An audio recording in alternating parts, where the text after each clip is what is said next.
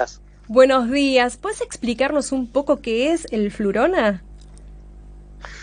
Bueno, e, esa es una denominación que apareció ahora de la coinfección de gripe y COVID, este, un caso inicial, por lo menos descrito bien, que fue esta mujer embarazada en Israel. Ellos están eh, entrando, eh, no entrando, en pleno invierno, donde el virus de la gripe circula mucho más, ya lo sabemos eso de, la experiencia de todos nosotros.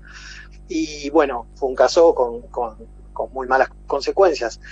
No es nuevo, ya el año pasado y el otro ya hablábamos de la posibilidad de la coinfección y, y, es muy probable que muchas veces, sobre todo casos severos, no se diagnostique el virus de la gripe porque no se busca en particular en los pacientes con COVID.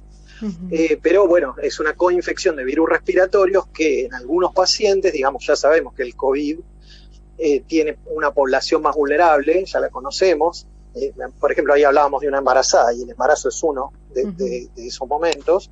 Y la gripe también, la gripe también tiene población vulnerable. Recordemos que la gente se que todos nos vacunamos para la gripe una vez al año, no todos, sino la población vulnerable, ¿no? Entonces, en este caso era una persona vulnerable y en personas vulnerables con una coinfección de los dos virus el riesgo es mayor.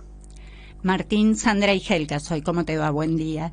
Te quería preguntar, ¿esto viene a complicar? ¿Va a ser como otra ola más de pandemia? ¿Es como decís que ni siquiera van a buscar la gripe? ¿Cómo lo ves? Porque eh, solemos ver en Europa o en otros países que están en invierno lo que después nos pasa a nosotros en esta pandemia, ¿no? Sí.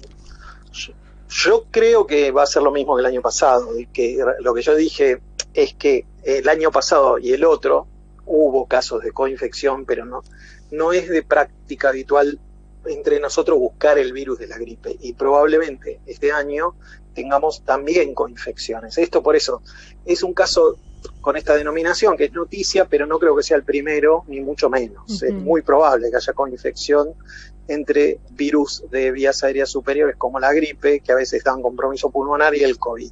Yo no creo que, que cambie la historia con respecto a lo que digamos, lo que, lo que vemos que está pasando en el norte tiene más que ver con el COVID, con la variante Omicron y con los no vacunados. Y creo que eso es lo que está pasando acá ahora. Vamos a ver, en unos meses nosotros tenemos más vacunados que, en el hemisferio norte, por suerte. Y creo que, lo que vamos a ver es esa cinética. Y no creo que esto sea una complicación más ni que venga una nueva ola. ¿Y cómo